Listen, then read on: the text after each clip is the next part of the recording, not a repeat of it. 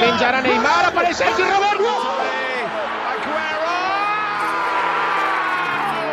Eurotúnel, o podcast que te leva para dentro do futebol europeu. Palla tagliata, messa fuori, c'è Pirlo, Pirlo, di grosso, gol di grosso. I swear you'll never see anything like this ever again. Fala galera, estamos aqui com mais um Eurotúnel podcast e dessa vez não é boletim diário, apesar que a gente vai fazer aí uma recapitulação não do dia da Euro, mas dos cinco dias de Eurocopa até aqui, daquilo que aconteceu na competição até este momento. Então hoje, antes da gente começar, quero pedir para você seguir a gente nas redes sociais, no Twitter, arroba Eurotúnel, e no Instagram, arroba Eurotúnel Podcast. Às vezes a gente está fazendo uma cobertura da competição, alguns jogos, postando os conteúdos, e também é por lá que você sempre fica sabendo dos nossos episódios em primeira mão.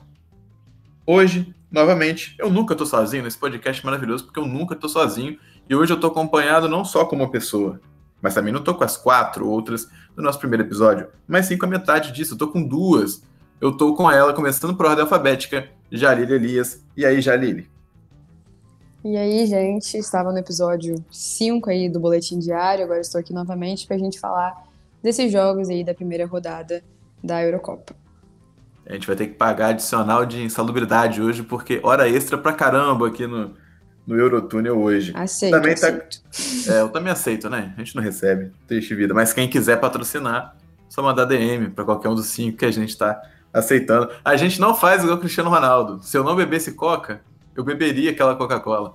Só pra gente entrar aqui no tema de Eurocopa. Já que eu tô falando de Cristiano Ronaldo, né? Tem que chamar ele. Vinícius Rodeio, que tá feliz com o resultado mais enganador dessa Eurocopa até aqui, que foi Portugal 3, Hungria 0. E aí, Vinícius Rodeio, meu querido? Bom, boa, Manuel, tudo bem? É, bom dia, boa tarde, boa noite para você, nosso ouvinte.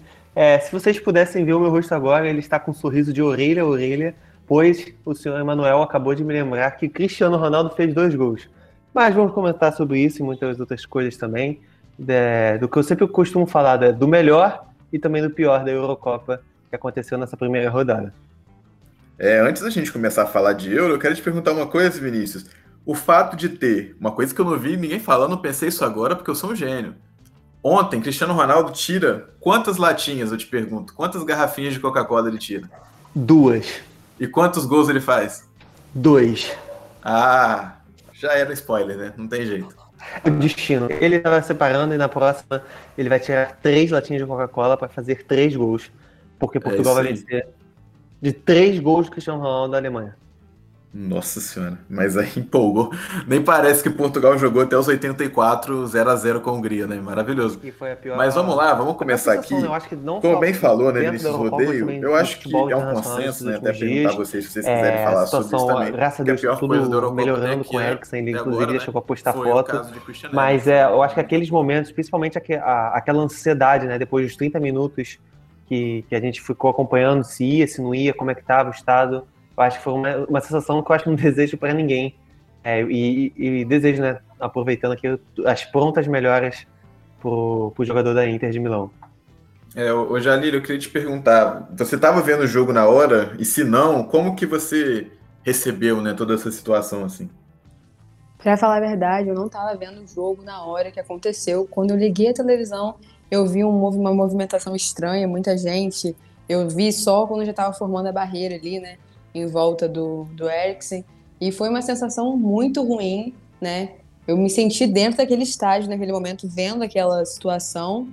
E, inclusive, quero né, dar aqui os meus parabéns para Renata Silveira, que conseguiu levar a transmissão de uma forma assim surreal, que não é qualquer profissional que conseguiria fazer.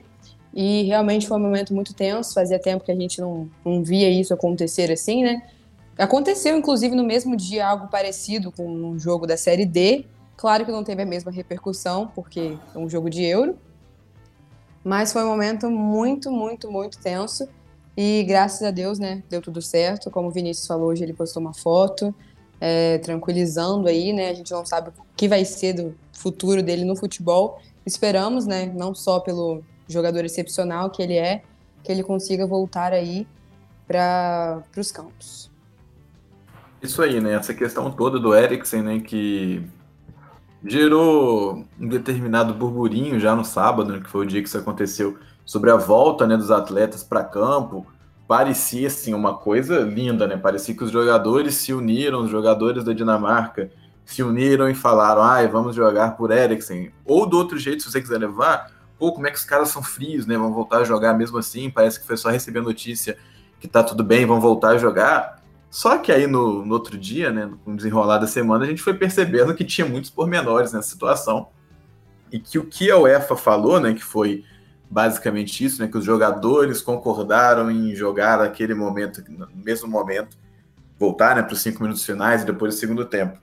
E aí, Vinícius Rodeio, quero te perguntar uma coisa. Sai no, no outro dia, né, no desenrolar da questão, que o Peter Schmeichel, né, pai do Casper Schmeichel, goleiro dinamarquês, Peter Schmeichel campeão da Euro 1992, lendário goleiro do Manchester United, por exemplo, ele diz que a UEFA, na verdade, impôs opções que nenhuma delas era boa e nenhuma delas pensou em preservar os jogadores naquele momento, né?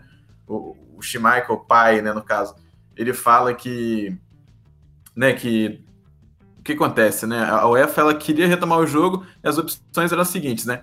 Ou vocês voltam e jogam agora, esses 50, 50 e poucos minutos que tem para você finalizar, ou vocês jogam no outro dia, ou vocês tomam o WO de 3 a 0 E aí acaba que a melhor opção foi jogar naquele momento. Não dá para esperar muita coisa diferente, o, Davi, Vinícius, da UEFA. É. Fica, a gente não tem essa gama de oportunidades, né? Principalmente quando você fala de uma competição que tá tudo uma competição que tem jogo, jogos quase todos os dias, né? né? Nessa fase inicial. Então é aquilo que diversos. Diversas personalidades acabam dizendo, né? Eu sempre lembro do Lewis Hamilton, que ele fala que o dinheiro, o dinheiro que manda. Nesse caso, é o dinheiro que manda. É, é, isso ia envolver toda uma questão de logística, você tem que ver a questão de patrocinador, o que você vai fazer com as pessoas que estavam ali no estádio. Então, é, é, essa situação que às vezes acaba o futebol acaba entrando dentro dessa lógica meio louca que, que, que, é essa questão do dinheiro como um todo. Acho que, de certa forma, falta sensibilidade, porque eu acho que nesse momento você tem que conversar não só com, não só com os jogadores, mas quem acompanha o estádio, quem está ali, é, a família do jogador, todas as pessoas que estão envolvidas, eu acho que, de certa forma, tem que serem é, ouvidas, mas essas decisões elas acabam sempre subindo, é, vindo de cima para baixo. Eu acho que sim, falta. É, os jogadores não tiveram, tanto eu digo os jogadores de ambas as seleções, é, provavelmente não tiveram o mesmo rendimento, aquilo foi é, afetado de alguma forma, mas é aquilo, né? É, conforme disse, eles não tiveram muitas opções, acabaram optando por regressar e disputar né, aquele, aqueles quatro minutinhos finais do, do primeiro tempo e depois jogar toda a segunda etapa. É isso aí, né? No dia do, do boletim, né, que a gente fez aqui, foi o Vinícius Francis, Vinícius França, eu e ele que a gente fez aqui o boletim. É, o, o Vinícius, a gente estava conversando, eu até falei, né? Uma coisa curiosa, assim, foi porque durante todo aquele momento, né, todo o processo, o momento que a partida ainda estava em suspensão, o alto-falante do estádio recomendava aos torcedores não irem embora, permaneçam em seus lugares, permaneçam em seus assentos.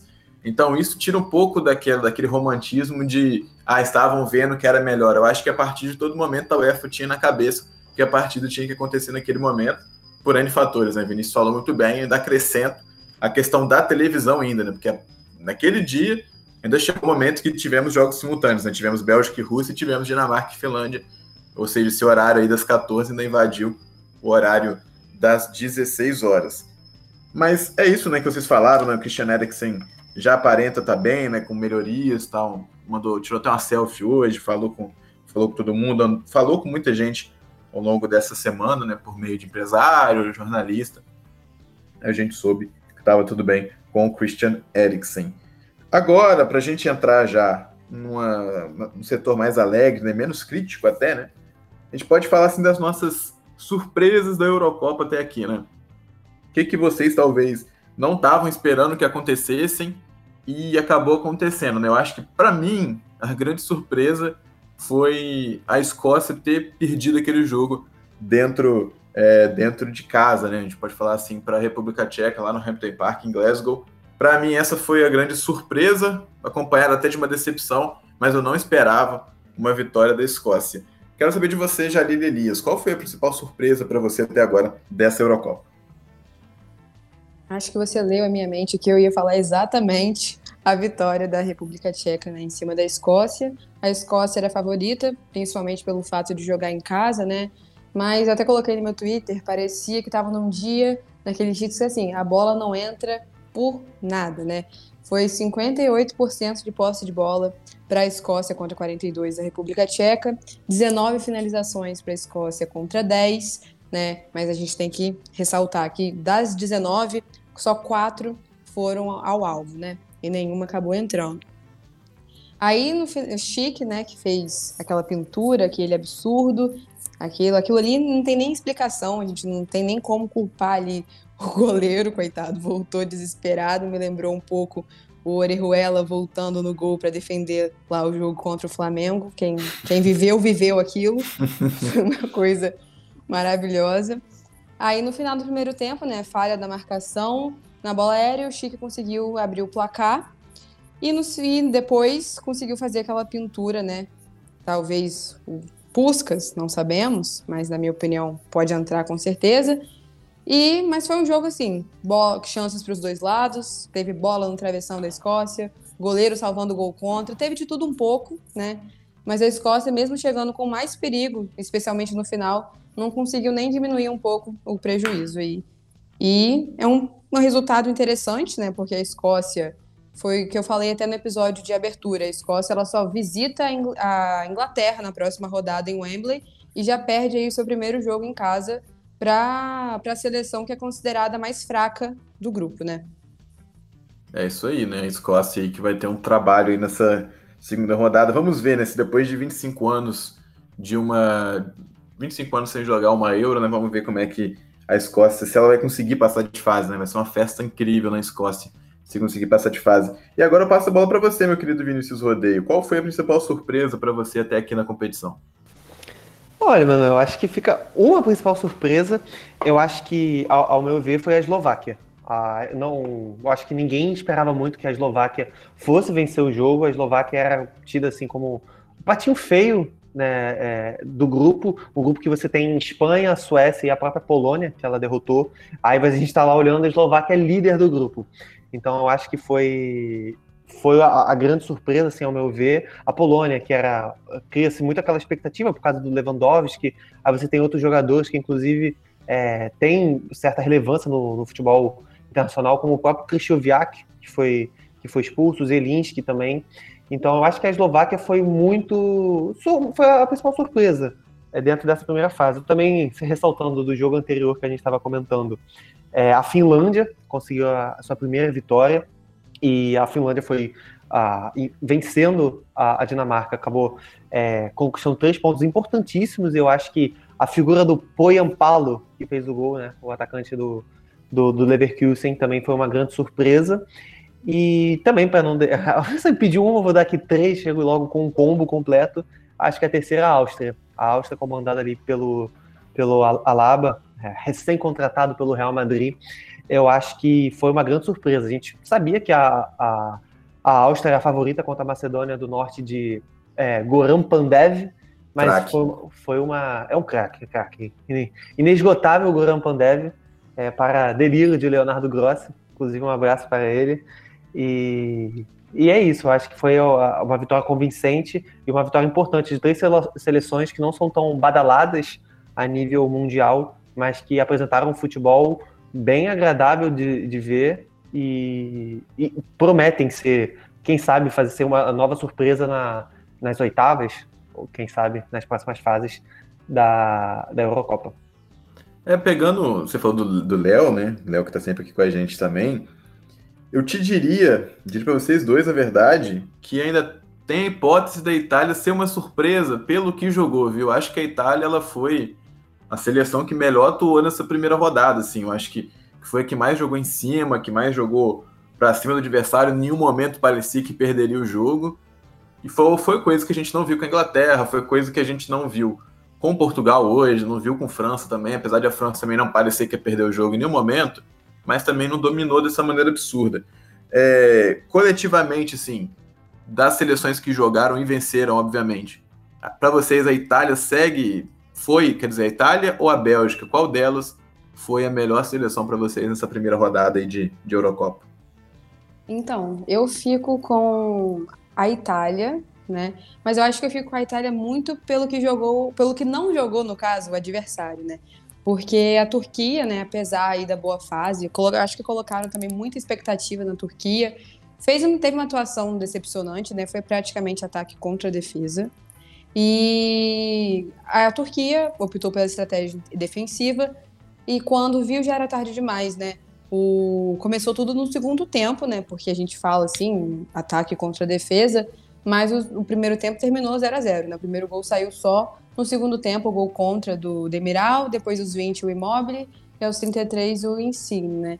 Então a Itália dominante, confirmando o favoritismo não só do jogo, mas do grupo, né? Vem aí defendendo uma invencibilidade de 28 jogos, isso é muito importante né? Porque a gente fala assim da Itália que não vinha assim, ficou fora da Copa, mas ela defende uma invencibilidade de 20, agora 28 jogos, né? A Itália finalizou 24 vezes, a Turquia 3 vezes. Então acho que eu fico com a Itália muito também pelo que jogou o adversário. É, né? Uma curiosidade interessante que você falou do gol contra do Demiral, né? Hoje saiu o primeiro gol contra que não foi de um jogador da Série A italiana, né? Que foi do, do Rúmeus do Bayern de Munique. A Itália até aqui que estava concentrando a maioria dos gols da competição até aqui. Incrível o que tem feito a Itália, por, o campeonato italiano, né? Porque no jogo entre Polônia e Eslováquia também todos os gols da partida são de jogadores é, que jogam a Série A também, né? Milan Skriniar, é, Carolinelli, são todos jogadores assim. E o Chesney ainda fez contra naquele dia, mais um gol contra de jogadores da Série A italiana. Saindo agora do lado das surpresas, né, vindo para o lado das decepções, né, acho que a Jalili já deixou clara dela, né, que é a questão da Turquia, né, a Turquia tinha uma certa expectativa, assim, acabou não cumprindo.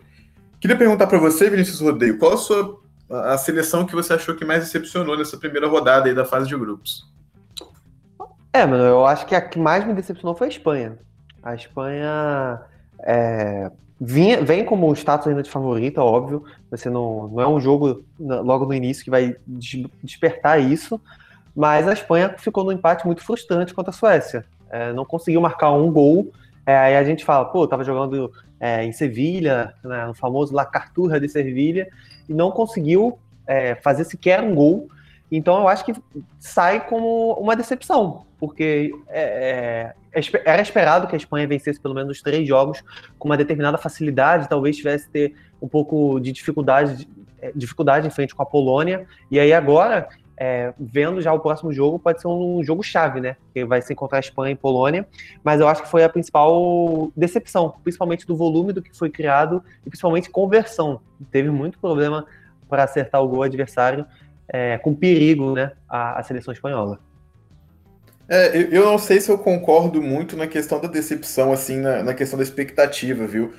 Para ser sincero, eu não tenho muita expectativa com essa seleção espanhola. Acho que ela está passando aí por uma, por uma transição, assim, que eu acho muito profunda, né? Você sair da, da geração mais vitoriosa do país e colocar uma geração que já vem com esse chip, né? Já é Espanha campeã do mundo, já é Espanha campeã da Eurocopa 2008, 2012 também, né? já é uma Espanha assim. Acho que essa molecada nova vem um pouco diferente. Eu entendo o que você falou, né? Porque muitas pessoas colocam, né, como favorita, mas eu acho, eu, eu, concordo. Eu não, eu esperava a vitória da Espanha contra a Suécia, mas eu acho sim que acho que a Espanha não tá com essa corda toda, não. Ao contrário, aí eu vou te perguntar agora uma pergunta capciosa. De Portugal, por quê? O 3 a 0 obviamente, um baita placar, é o que você esperava de Portugal mas de outra maneira, né? A gente esperava isso de outra maneira, né? É, com certeza, Manuel. E até o que você, é, complementando o que a gente estava falando da Espanha, é, muita gente tem a sensação que a Espanha inventou o futebol moderno. É, mas a Espanha só tem uma Copa do Mundo também. A Espanha e foi é recente, né? A Copa do Mundo 2010. Mas falando do outro país é, da União Ibérica, falando de Portugal, foi, foi exatamente o que você falou. Acho que é, de certa forma, a gente olhando o resultado, é um pouco é, resultadismo, né? Falando de uma forma assim, vamos dizer, porque um 3 a 0 é um 3 a 0 Eu acho que é o resultado mais, o resultado mais assim, clichê dentro do futebol. Mas Portugal sofreu a beça. Sofreu principalmente por causa que o seu treinador não contribuiu muito, né? É, não contribuiu muito, você jogando com o William Carvalho e Danilo, ficou muito recuado, mas Portugal também eu acho que se encaixa nisso que você falou é, é, que você falou de ah, não é tanta surpresa. Tem muitos talentos individuais, mas o coletivo, Portugal é isso aí. É, quem acompanha Portugal nas últimas edições, nos últimos jogos, é isso aí. Portugal, às vezes, quando dá um talento, vai, vai tentando, às vezes, com algumas substituições ali, aparece um jogador iluminado do banco de reservas. É, nesse primeiro jogo foi o, o, Rafa Silva e também o Renato. Vide Éder, né? Vide Éder. É, o Éder, pra você ver, o Éder nunca mais. Eu acho que se alguém perguntar agora, alguém souber aonde o glorioso Éder, o que fez o gol de Portugal na final contra a França, ninguém sabe onde vai estar. Mas aqui, atualmente, inclusive, ele está sem clube. Atualmente está sem clube, inclusive. Então, por eu isso que realmente. Que eu tinha dado um Google aqui neste exato momento. Exato.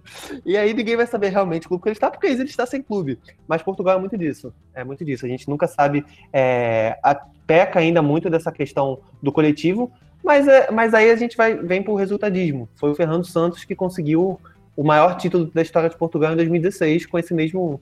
É, com essa mesma base, com esse mesmo tripé de, de futebol.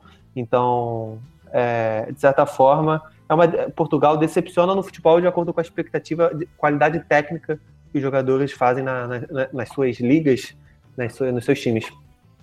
É isso aí, né? Saindo agora do lado português e vindo para o melhor lado né, da Europa, né, Jalili? Vindo para a Inglaterra, porque né, Jalili e eu somos, podemos colocar assim, fãs, fãs do futebol inglês. É, eu queria te perguntar uma coisa, Jalili. Das favoritas, né, das principais quatro favoritas, né, Bélgica, França, Portugal e Inglaterra, isso com base no que o pessoal anda falando, né, do que a gente vê por aí, obviamente não é um, não é um dado concreto assim, as quatro venceram. No entanto, Portugal não jogou bem, mas fez 3 a 0. A Bélgica jogou bem e fez 3 a 0. A França jogou mais ou menos, mas não parecia que ia perder o jogo, venceu a Alemanha, que é um adversário pesado dentro da Alemanha. Já a Inglaterra venceu por 1 a 0, criando muito pouco, sofrendo muito pouco também, é verdade, contra a Croácia. Das favoritas, a gente pode colocar que a Inglaterra foi a que pior estreou, Jaline? Bom, acho que a pior estreou, acho que não. Mas claro que a gente vendo os nomes que tem e a atuação, acho que a Inglaterra poderia sim ter produzido mais. A sorte foi que a Croácia também não, não indicou perigo em nenhum grande momento assim, né? Foi a reedição da final, da semifinal da Copa de 2018 Inglaterra aí buscando uma revanche, claro que em contextos totalmente diferentes, mas querendo ou não, é bom encontrar um adversário que, querendo ou não, tirou aí um. cortou um pedaço aí da história, né? A Croácia ela vem com a mesma base, mais ou menos, da Copa de 2018, né? Essa base mais experiente, sem muitos jogadores jovens, Kovacic, Luka Modric. E a Inglaterra foi superior à Croácia nos 90 minutos, né? É, eles conseguiram trabalhar bem a bola, a marcação funcionou muito bem, tanto que o Pickford, assim, praticamente não foi ameaçado em nenhum momento. É, é sorte hum, da Inglaterra, né? Sorte da Inglaterra. Ah, graças a Deus, porque uma ameaça, o Pickford é sinônimo de quê?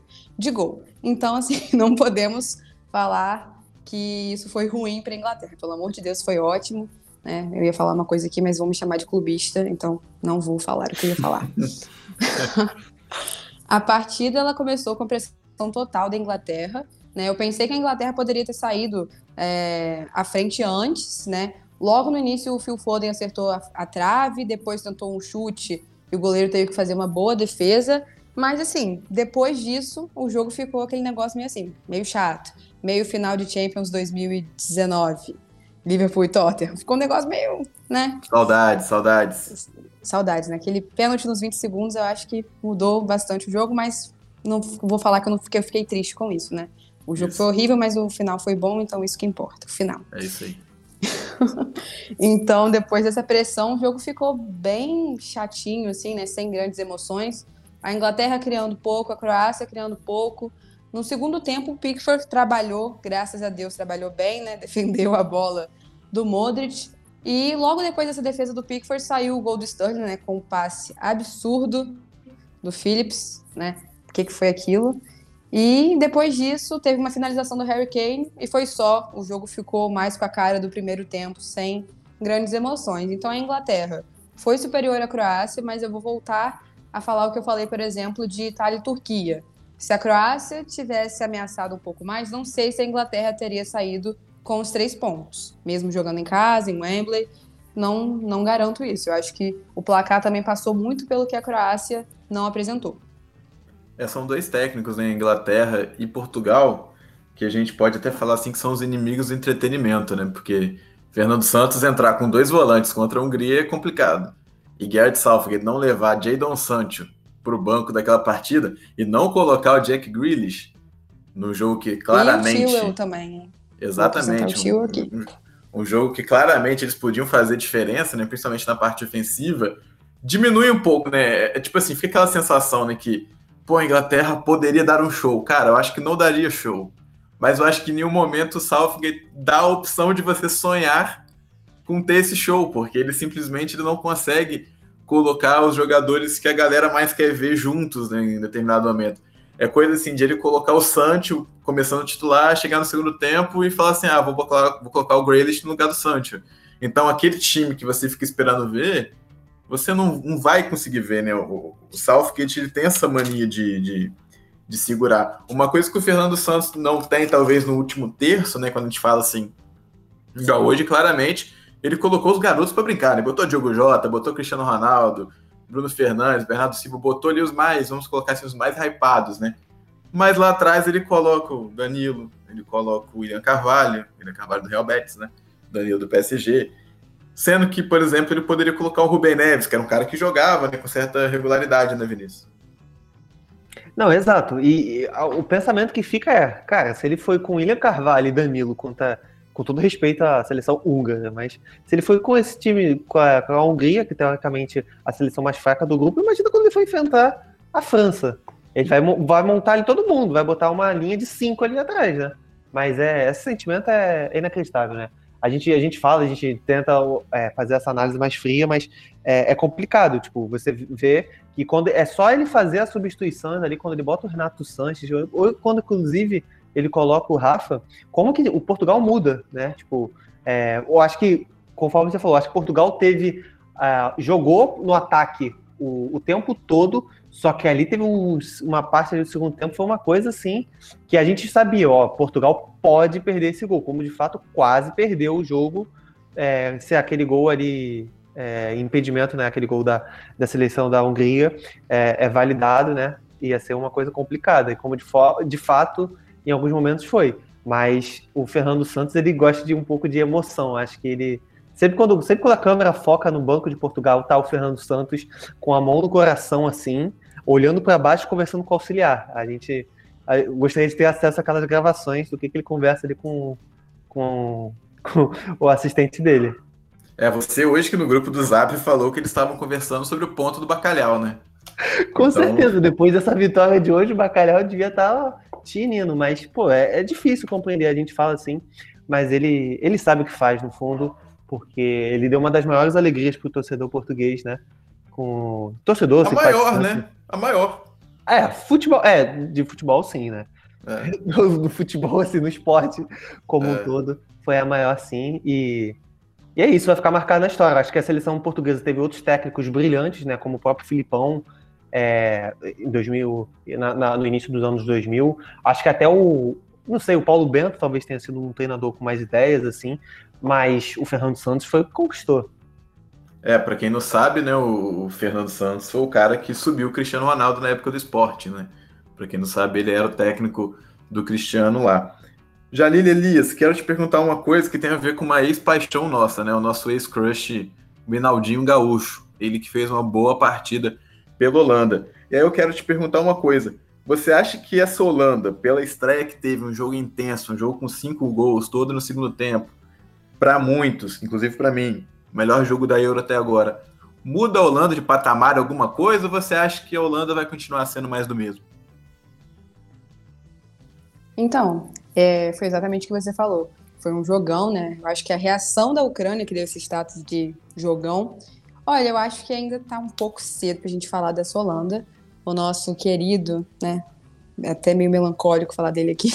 O Ainaldo, ele foi, na minha opinião, o melhor jogador da partida, marcou o primeiro gol, participou do segundo, as principais oportunidades da Holanda passaram pelos pés dele. Então, assim, é... essa Holanda, ela é muito imprevisível, né? Porque a gente é como se fosse a Inglaterra. A gente sabe que os nomes que tem, apesar das ausências aí, por exemplo, de Virgil van Dijk, na minha opinião, o melhor. Não, não vou falar volta, isso aqui. Que ele foi, volta. ele foi, ele. O quê? Volta, Van Dijk, volta. Hoje, inclusive, ele o Liverpool postou um vídeo dele com a camisa de outro baita zagueiro, Joel Matip, eles estavam lá na zoeira. Aquilo ali não tem Adorei como. aquilo.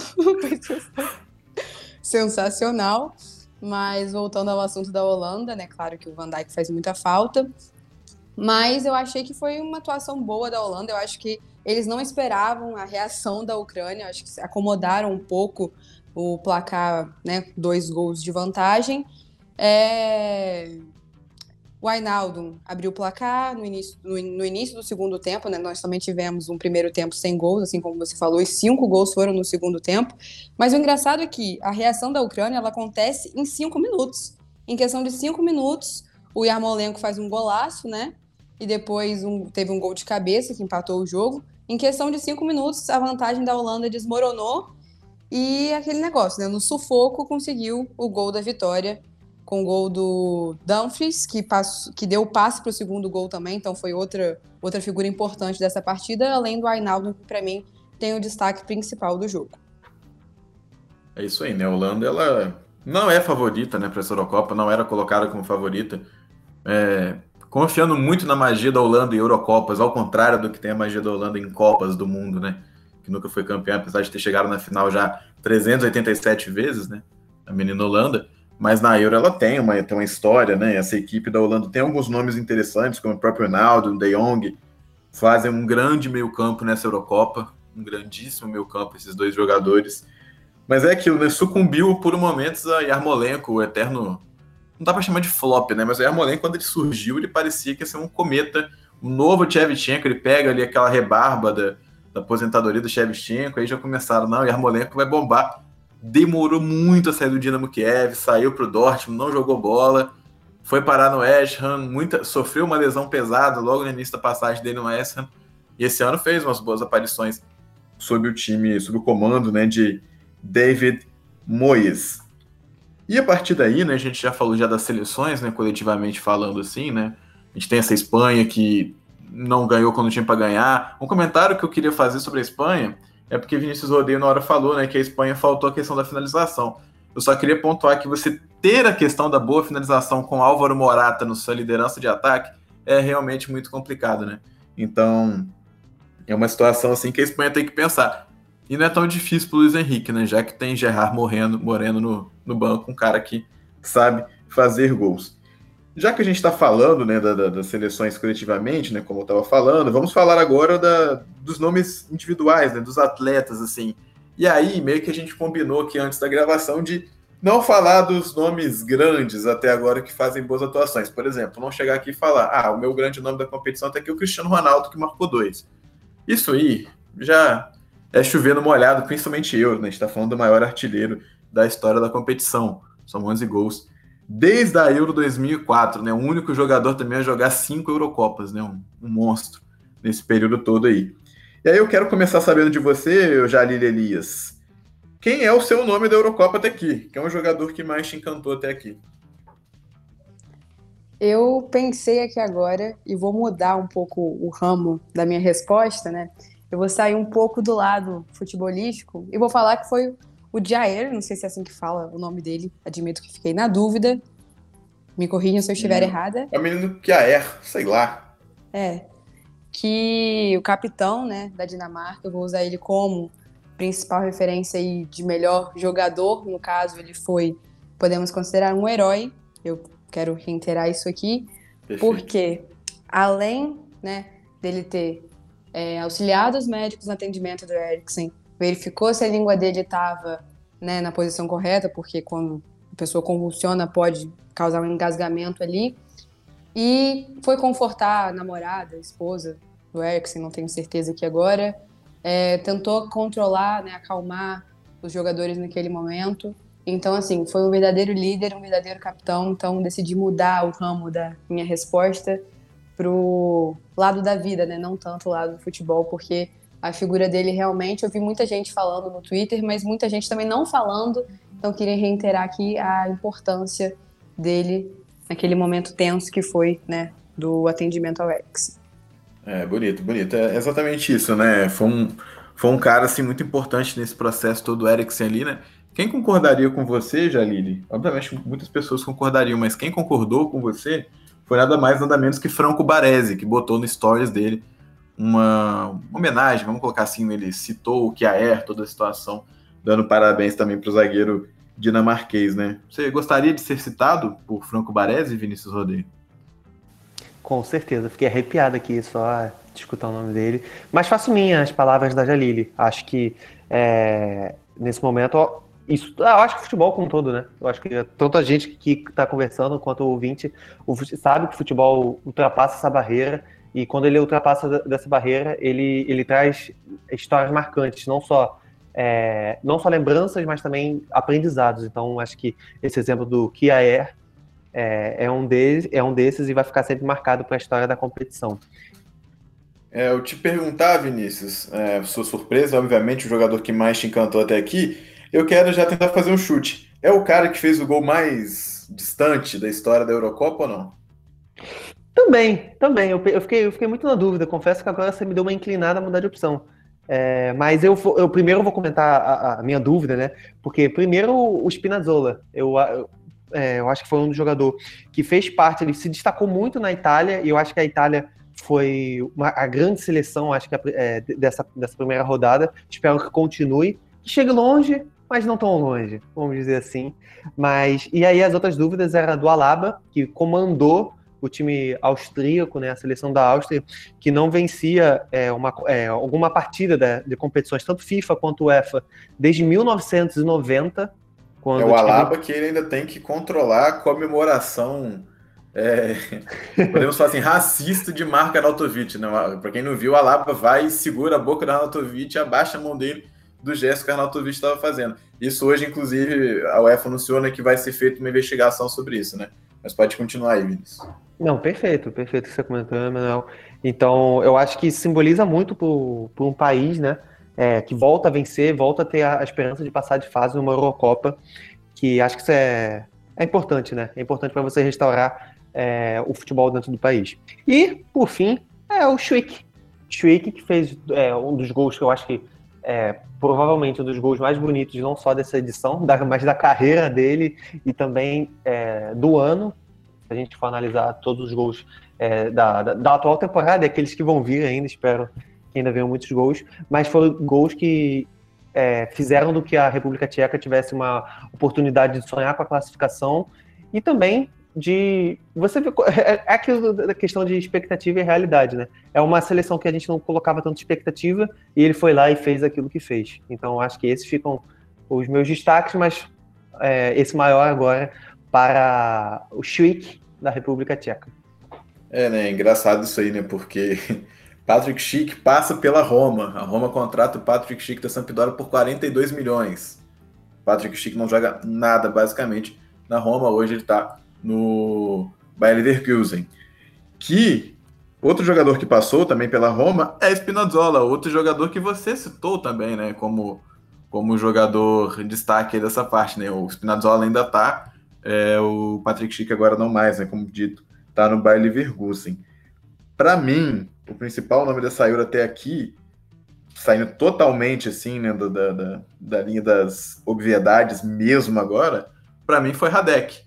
Mais um goleiro da Bundesliga, né? Mais um goleiro do Bayer Leverkusen, outro jogador do Bayer Leverkusen.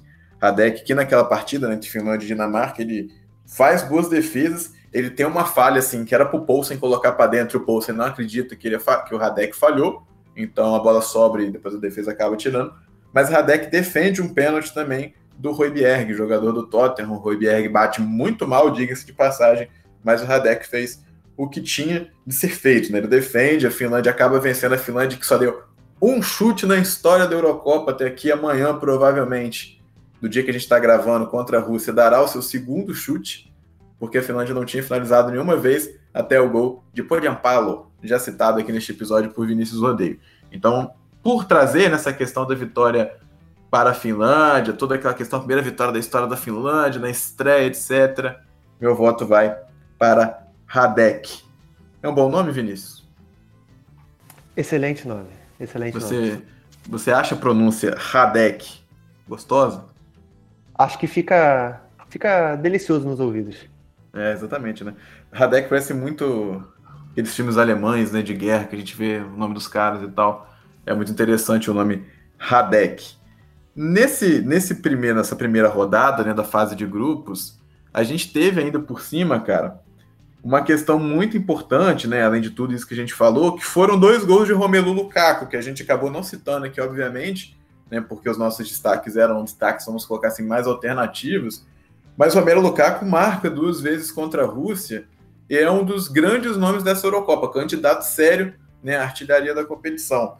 Jalil Elias, caso a Bélgica seja campeã da Eurocopa, Romero Lukaku deve ser fortemente considerado ser melhor do mundo? Então, né? Artilheiro na, da Série A. Acho que pode entrar aí num top 5, talvez. Acho que melhor do mundo. Também tem algumas outras questões né, que a gente pode parar para pensar. Por exemplo, o Kanté venceu a Champions, né, jogou o absurdo que jogou e também entrou nessa, nessa polêmica, nessa questão. Então, não sei se é muito nessa, nessa vibe assim de conquistou um título importante, já pode entrar, mesmo tendo atuado muito bem, já pode entrar aí na lista para concorrer a melhor do mundo. Uma coisa que eu quero também reforçar aqui na questão dos dois gols do Lukaku, né, foi o, o impasse que aconteceu no início desse jogo, né, porque os belgas se ajoelharam, né, naquele, nesse símbolo contra o racismo e os russos optaram por não se ajoelhar e ainda os belgas receberam vaias, né, da torcida russa e o Lukaku vai lá e mete dois gols. Então, assim, esses dois gols do Lukaku passaram também muito além da questão técnica, questão do futebol, também foi uma resposta aí para uma atitude nada é, legal dos russos e que não aconteceu só uma vez nessa Euro, não, né? Esse do Lukaku, né, da Bélgica, foi mais é, repercutiu mais pela questão do Lukaku ter feito dois gols, né, depois de ter sido vaiado aí pelos russos. É, exatamente, né? Porque dessas foram três seleções, né, que puxaram mais esse bonde, né? A própria Rússia, a Hungria que perdeu para Portugal hoje e também a Croácia.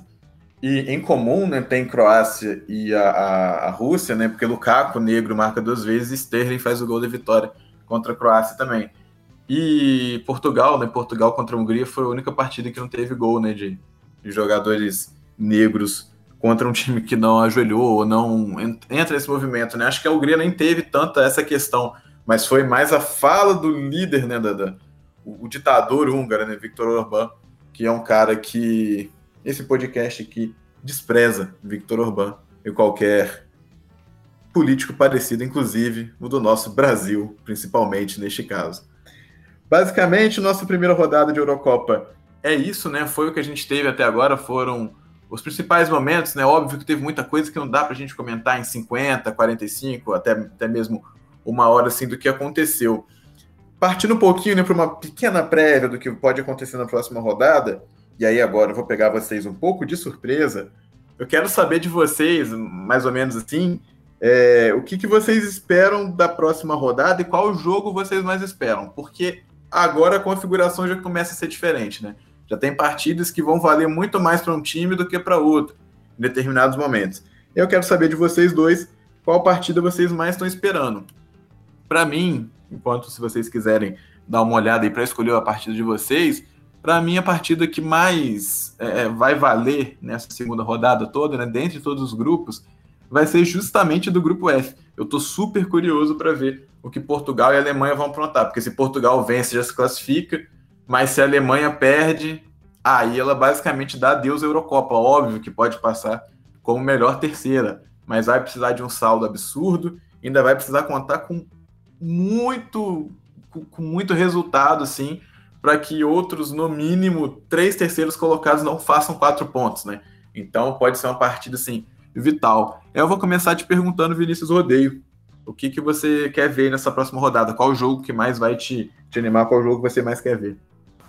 Olha, mano, eu acho que vários assim são convidativos, mas eu tô ansioso para Espanha e Polônia, porque são duas seleções que fortes no, no, no, seu grupo e são duas seleções que, vamos dizer assim, tropeçaram na primeira rodada. A Espanha empatou e a Polônia perdeu. Então acho que vai ser um jogo muito convidativo, duas seleções que gostam de, de ter a bola, de jogarem para frente. Então acho que vai ser um jogo muito interessante, principalmente porque teremos no outro Eslováquia e Suécia. Imagina que uma Eslováquia pode, é, possa vencer.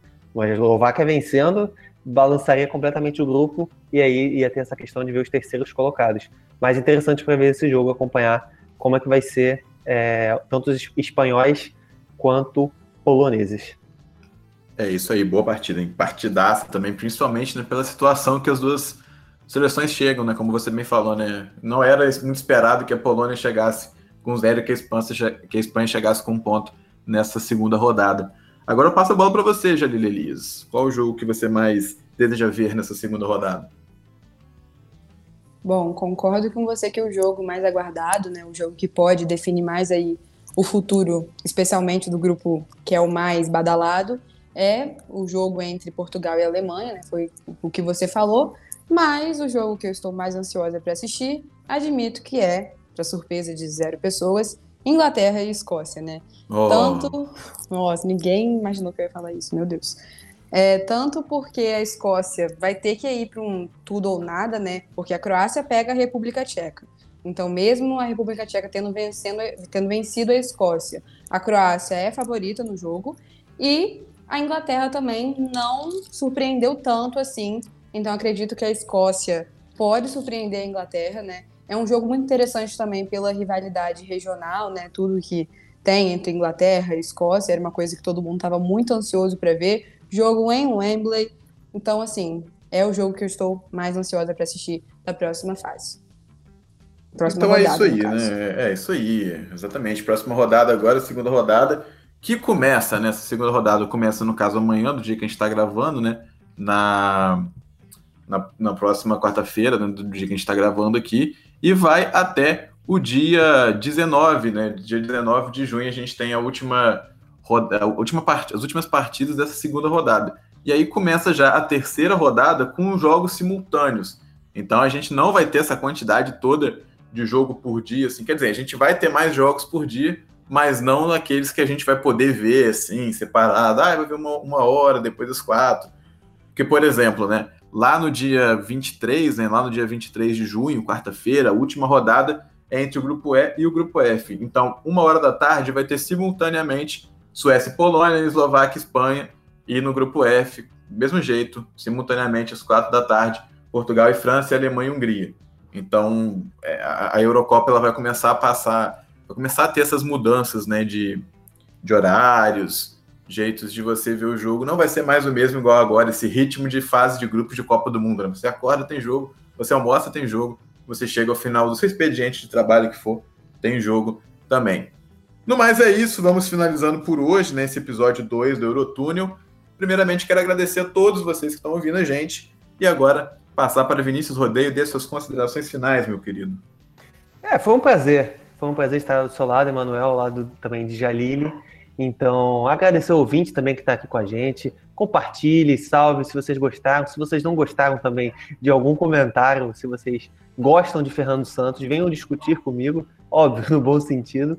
Mas é isso, vamos torcer para agora ver cada vez jogos mais emocionantes, é, gols mais bonitos e momentos marcantes nessa Euro e que deve ficar marcada na história. Um abraço, queridos. É isso aí. Agora, Jalil Elias, pode se despedir também da galera e também da gente aqui, porque a gente é carente.